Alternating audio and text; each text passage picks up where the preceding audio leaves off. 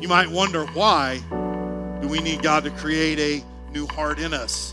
Why did David, because he wrote this song, why would he write such a song crying out for mercy? He was the king, King David. Why would he need mercy? God had ordained him and put him in power. Why would he need mercy? Why would he need forgiveness? Why would he need grace?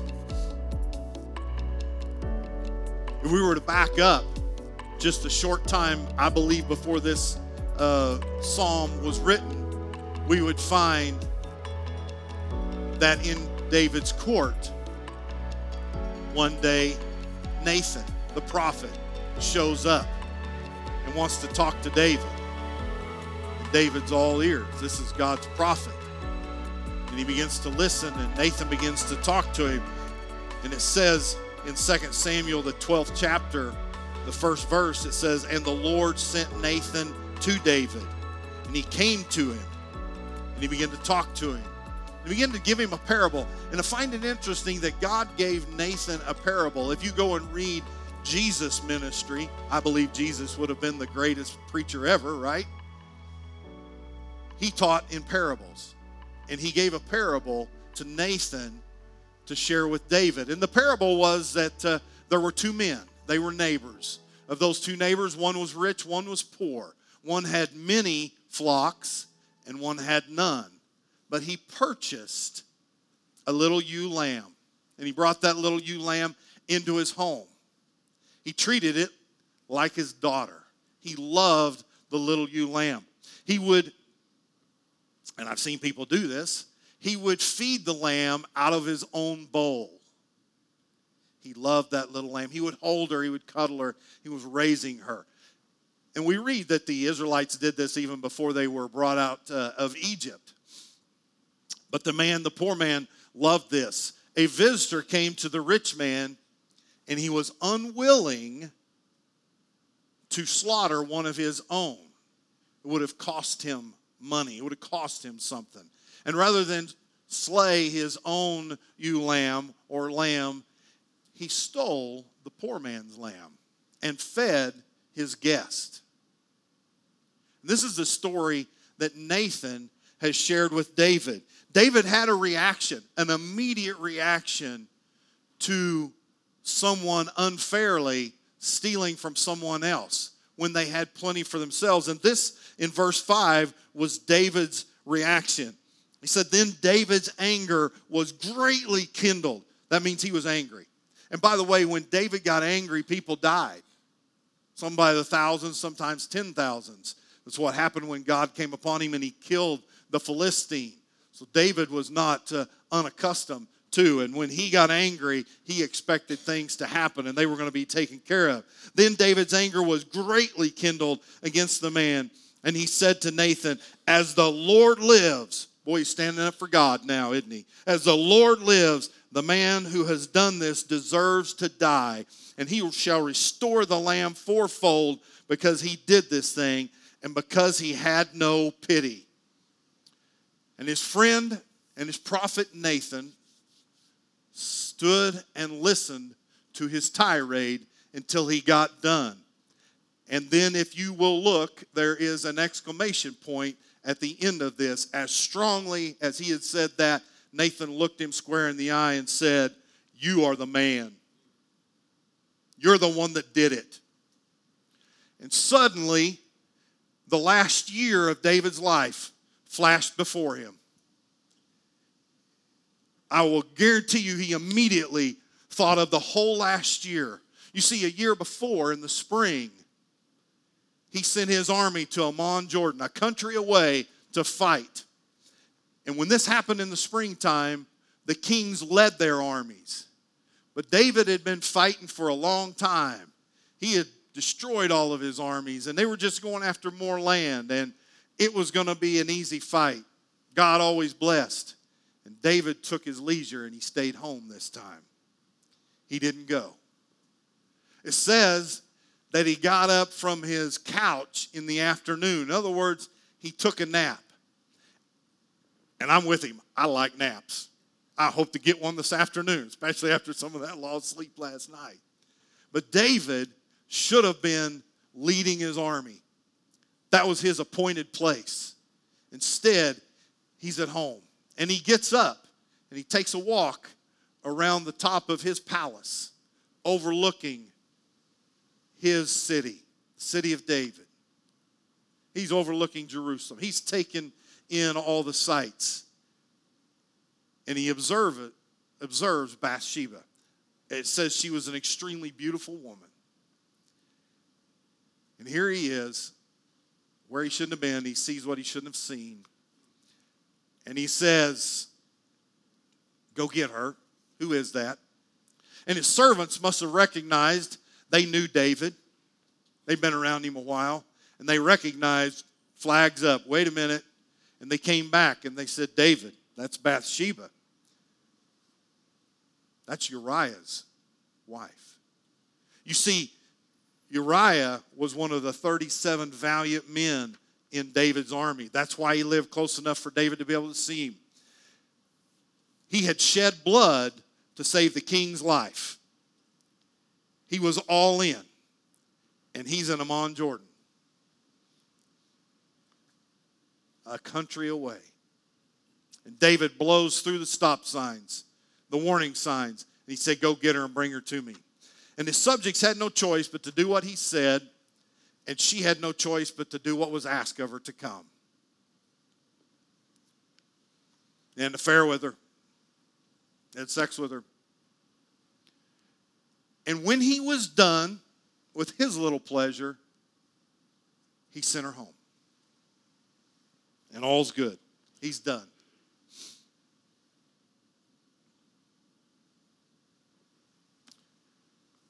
A few weeks go by, knock on the door. One of his servants hands him a note. Bathsheba sent him a note. David, I'm pregnant. Now we've got a problem. Or at least that's what it's called in this day and time. And what do we do with those problems? We go down and we kill them. Right down to the local abortion. Well, they didn't have abortion then. David had a problem. How was he going to handle this problem? He figures it out quickly. Man, he's got, he's on top of it. David's smart. He calls for Uriah to come home, spend time at home. Calls him up from a country away to come home from the battle. Spend time at home. Man, you've earned it. Come on home. But Uriah was an upstanding man, and when he hit town, he went and stayed with the king's guard. And as the king heard about it, he called Uriah in and tried to get him to go home. If he'd just go home and spend some time with his wife, then all would be covered. Nobody would know. But Uriah was a soldier. He was a valiant man, and he wouldn't do it. The king tries to get him drunk, did get him drunk. And even in a drunken state, Uriah wouldn't go home to his wife. His place was serving the king. His place was being in the battle, and he wouldn't go. And in doing so, he essentially signed his own death warrant. The next morning, David hands him a note, a letter, sends it back to the battle, sends him back to the battle, and then instructs them to put him in the heat of the battle and for them to pull back and allow him to be killed. And the word comes home. Not long after. They actually did what they knew better than to do. They sent a group of people up to the wall to fight, and then they fell back. And it wasn't just Uriah that was killed. There were others around him that were killed. So David, being the benevolent and wonderful king that he is, calls and brings Bathsheba into his palace. Now she's his wife. He's reached out to do a good deed. At least it looks like that on the surface. She has the child. And then Nathan shows up.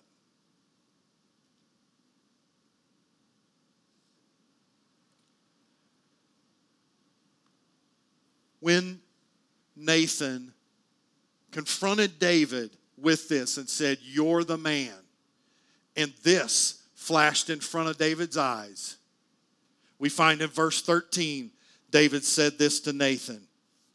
I have sinned against the Lord. He was brokenhearted. He realized the gig was up. There was no more hiding it. There was no running from it. He was going to have to deal with it now. And he said, I have sinned against the Lord. And Nathan said to David, the Lord also has put away your sin. You shall not die. Nevertheless, because by this deed you have utterly scorned the Lord, the child who is born will die.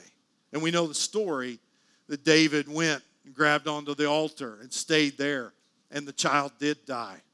And I believe, it's out of the book of Tony, but it would seem to make sense, that after this, when David got up and he ate and he cleaned himself up, that he began to write this psalm. And he gave it to the choir master. And that's where Psalm fifty-five comes from. I want to look at five different points, break this into five different sections, and take a look at the fifty-fifth Psalm this morning. Folks, if you're here this morning and you've never asked Jesus to come into your heart, you've never faced your sin, this morning can be that morning. He wants to have mercy on you. If you're here this morning, you're a Christian, and you faltered, and you've got something that you're hiding. Nobody knows about it. God does.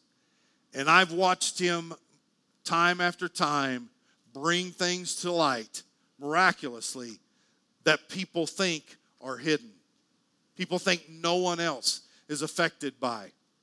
God has a way of working these things. And this morning, I want you to know, if you're a Christian and you're struggling with something, you have a sin that's hidden. You have something that you've not addressed, you've not been willing to face. And in a crowd this size, I know there is.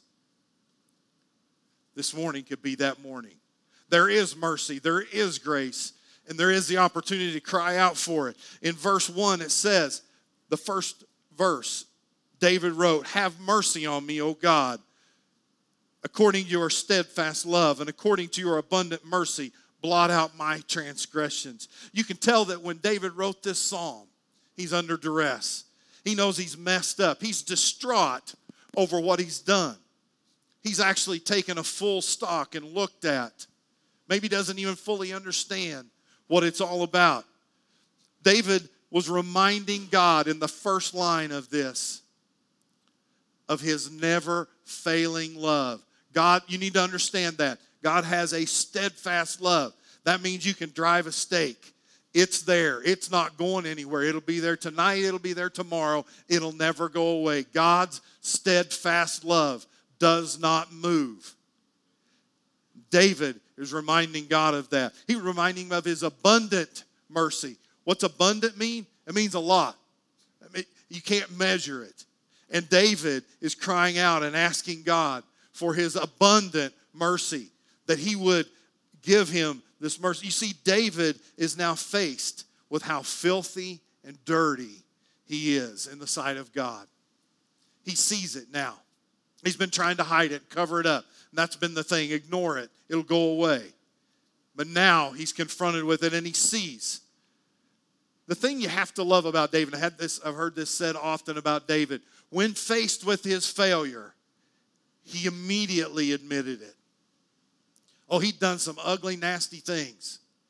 But when faced with it, he admitted it. And that is so hard for some to do. He had faith. Isn't that amazing? He had faith in God. He knew that God was steadfast. And David shows faith in God by asking him for this. He has to fall upon his mercy and his grace. There's nothing else David can do. He's confronted with it. He understands that God could have and had the right to destroy him. God could, understand God owns your next breath. God owns that one. He gave it to you.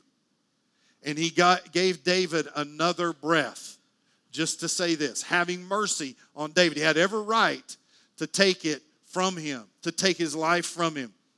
There was no more hiding. He couldn't cover it up. He's been exposed. David just didn't want to be forgiven. He wanted to be completely clean. He asked to be cleansed. He asked that the filth to be taken away. David needed relief that only divine forgiveness could give. When you carry a burden like this for so long, it what a relief. Just a release to ask for forgiveness, to experience it. The relief that comes is beyond description. You have to. And if you're a Christian and you've experienced it, you understand what that relief is. Once again, if you're here this morning and you're covering something up, you're dealing with something in your life, there is relief. There is relief and forgiveness from God.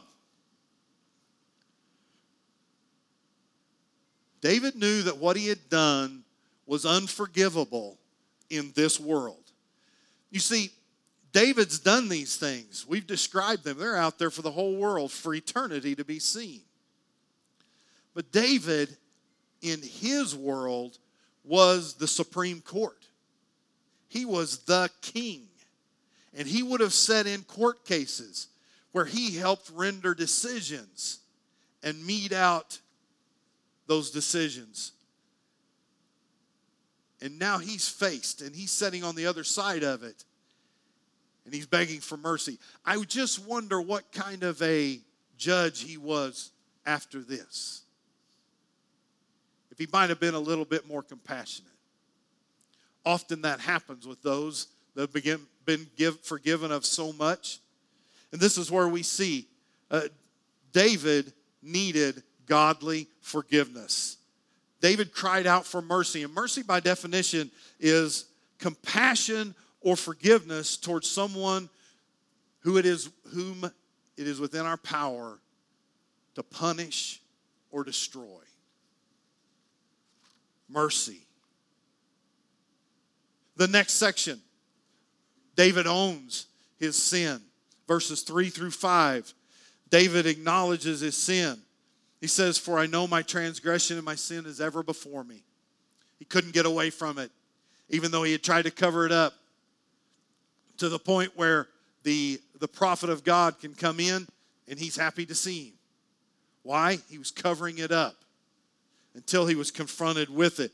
David acknowledges his sins, and he knows they are his and no one else's. There's no one else to blame, only himself. He says it's ever before him. He can't escape it. And we watch people that will chase pleasure in life. They'll chase financial or power. Anything they'll chase in life, sometimes turning to drugs and alcohol. I think so often that happens. You hear of people that can't face, they can't handle life. They turn to drugs and alcohol. Why? Unwilling. Trying to escape reality. Unwilling to face it. There's literally people that will spend a lifetime running from their sin. Some people would rather carry it unforgiven and seemingly unknown than to face it. And I can promise you, this never ends well. Never ends well. David here recognizes God's sovereignty. He says that, uh, "Behold, he was brought forth in iniquity, and sin my mother conceived me." David recognizes God's sovereignty. He understands um, that his sins were against God. He understands that he was born with an inbred nature, that uh, that he uh, was born with sin already. He was born sinful. Um, it talks about it in other places in the Bible, but that's what he's referring here. He recognizes that his sins were against God.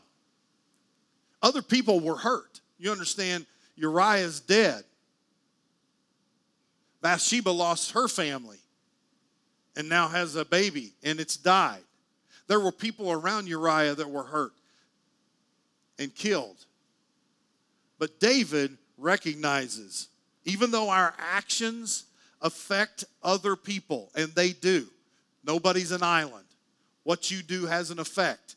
Sometimes the effect that what you're hiding has on your mind affects others. It'll destroy families. It'll destroy children. It'll destroy you. But David recognized that in spite of the fact that he had wronged all these people, whether or not they ever forgave him or not was not so important as to have God's forgiveness, because ultimately the sin was against God. And he was going to stand before God someday and answer for it. And so will we. And it doesn't matter even if we pass from this world and sins are exposed. Not long ago, there was a preacher, a worldwide renowned theologian that died. And after he died, it became, it was exposed of some of the filthy things that he had been involved in. It came to light. Oh, he looked great while he was on this world, but he's answered for it now. That's between him and God. That's not a place you want to be. David acknowledges that he was born in sin. Good men left on their own, and this is David, all-powerful. So often you see kings, as you read them, that couldn't handle the power. And a man left unchecked, unchecked power will almost always fail. A man will always fail. We need checks and balances. And if you put your trust in a man, he will fail you. The only one you can trust is God. We are not infallible. We are men, and we're not perfect. Does everybody fail like David did? No. But we see it so often. In unfettered power is almost always failure. David owned his sin. He owned up to it. He didn't try to blame anyone else. God, I've done it. Have mercy on me. In verses six through thirteen, he begins to seek restoration and renewal. He's already asked for mercy. He's asked to be cleansed. But he's not satisfied with that. He doesn't want to be the same person that he was, just cleaned up. He wants to be a completely different person. And this is what he begins to talk to God about to, in this, uh, in this uh, chapter, in this psalm. David's asking for more than forgiveness. He is seeking a change. He wants to be a completely different person than he was before. Oh, he had done a lot of work for God. But now that he's been faced with who and what he was, he's asking God, make me new. He's asking God to purify him. This is more than mercy and forgiveness. Purify me now is what he wants. God, make me something different. Make me something new. He's looking for that pure joy. You remember when you first got saved and you worshiped and just that pure joy? Maybe sometimes now you still experience it, but he had lost that. And that's what he wants back. God, I want to have that pure joy of worshiping you. And then he talks to God about letting the broken bones rejoice. You see, there was heartache.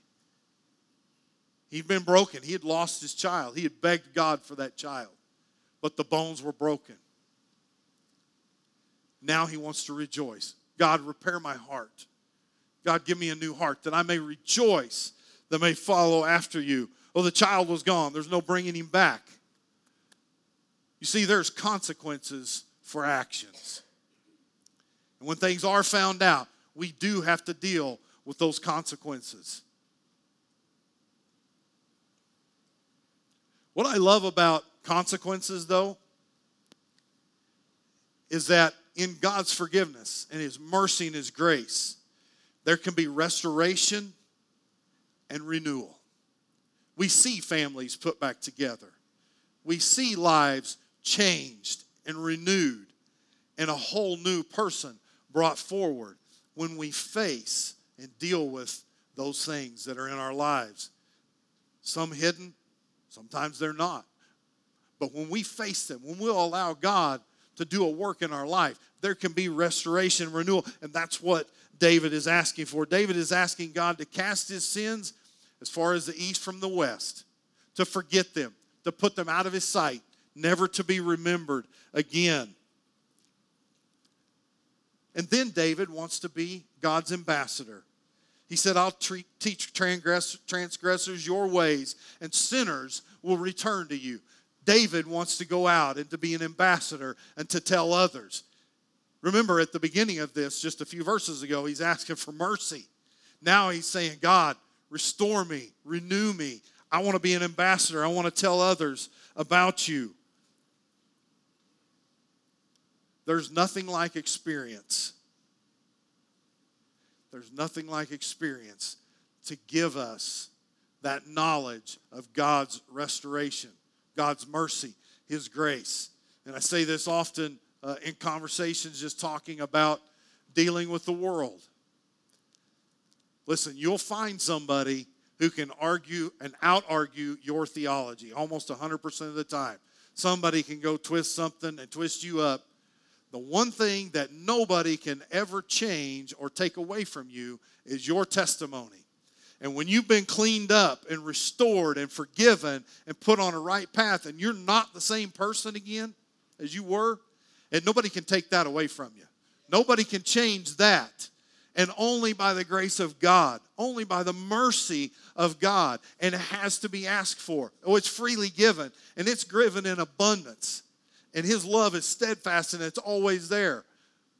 But until we ask for it, it can't happen. What are you struggling with this morning?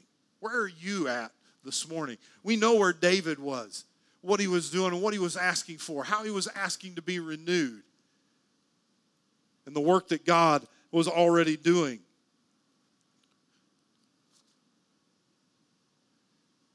He wanted to truly worship God. And understand that we're not even capable of that if God doesn't lead us in it. But he asked God, deliver me from my blood guiltiness. And then my song, my tongue will sing aloud. It seems obvious that he's referring to Uriah. But Uriah was not the only one who died. It said that people died around Uriah. That was because of David's decree. He was responsible for the death of those.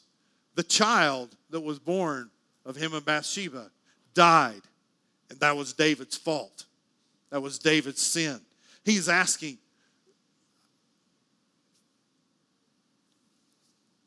I, I couldn't help but think as I was preparing this message, um, something will ring uh, for every one of us. Uh, if you've lived in the Wichita area for any length of time, was B T K and how the whole city and area was afraid and concerned about him.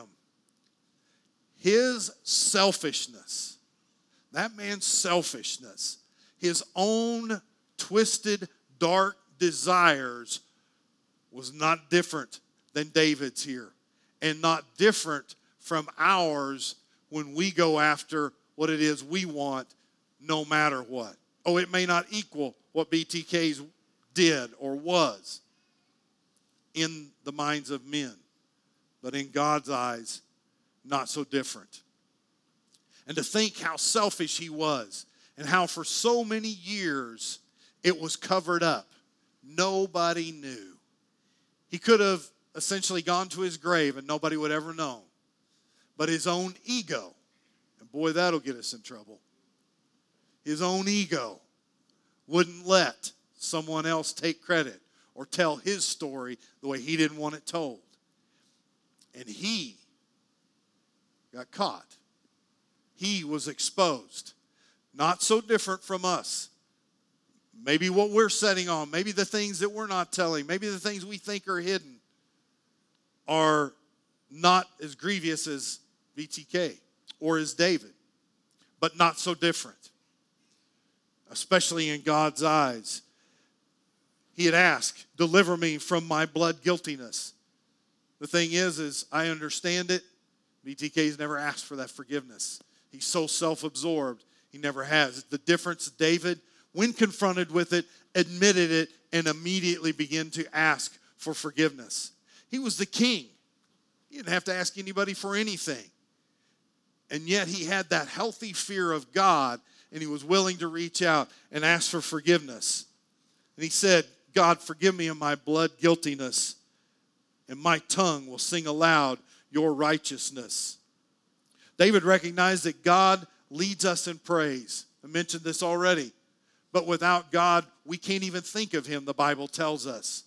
And here God has brought him in to write a psalm, has given him the words. You see, David wrote them, and they were from his heart, but God put them in his heart. God allowed him to pen those words. Verse sixteen, God doesn't need our offering. It says, for you will not delight in sacrifice, or I would give it. You will not be pleased with a burnt offering. And then goes on to talk about the sacrifices in verse seventeen there. God doesn't need your offerings. There's nothing in this world that God needs. It's you. God wants you in transparency. He already knows, but he wants us to be transparent with him.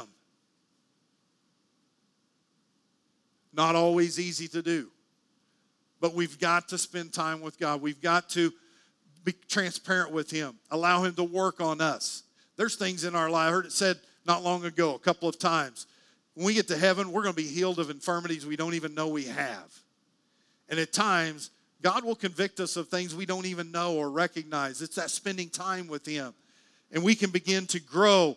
It's that broken spirit, broken to God's will, broken to understanding I'm not really in control. I'm not really as smart as I think I am. I'm not as strong as I think I am. I'm not as spiritual as I think I am. That brokenness to God's will, a contrite heart, the surrender to him with a broken spirit. Of God, you're in control. What is it you want? And let me tell you something. Someone who gets to that point and begins to make themselves available for God to use, he will in a powerful way. If you're wondering why God's not using you, maybe you need to examine yourself. Maybe you need to spend time with God. Maybe he has some things he wants to grow you in, to work on you. He's faithful and just. He'll do it if we'll make ourselves available. And then when we're that broken spirit, that broken heart, that contrite heart, God will begin to use us. We'll begin to see things happen in our lives that are amazing, that are uh, out of this world. Do good to Zion, the last two verses. And it seems odd that this is at the end. David's been talking about himself and about restoration and and being, you know, uh, purified with hyssop and, and all of this, uh, uh, cere- some of it ceremonial, um, broken hearts. He saw, and then all of a sudden he changes gears in the last two verses. He says, do good to Zion in your good pleasure. Build up the walls of Jerusalem. Then will you delight in right sacrifices, in burnt offerings, in whole burnt offerings. Then bulls will be offered on your altar. He's just been talking about didn't need those sacrifices. God doesn't need them. And this is true. But God delights in those when our heart is in the right place. And here's what we need to understand. He was the king. He was the leader of his country. And what he did, his country turned on it. He was also a spiritual leader. Oh, there were priests. But the country would often follow how the king went. And he recognized that his country could suffer because of his iniquity and because of the things that he had done. And he was asking God to bless Jerusalem, to bless Israel in spite of the things that he had done.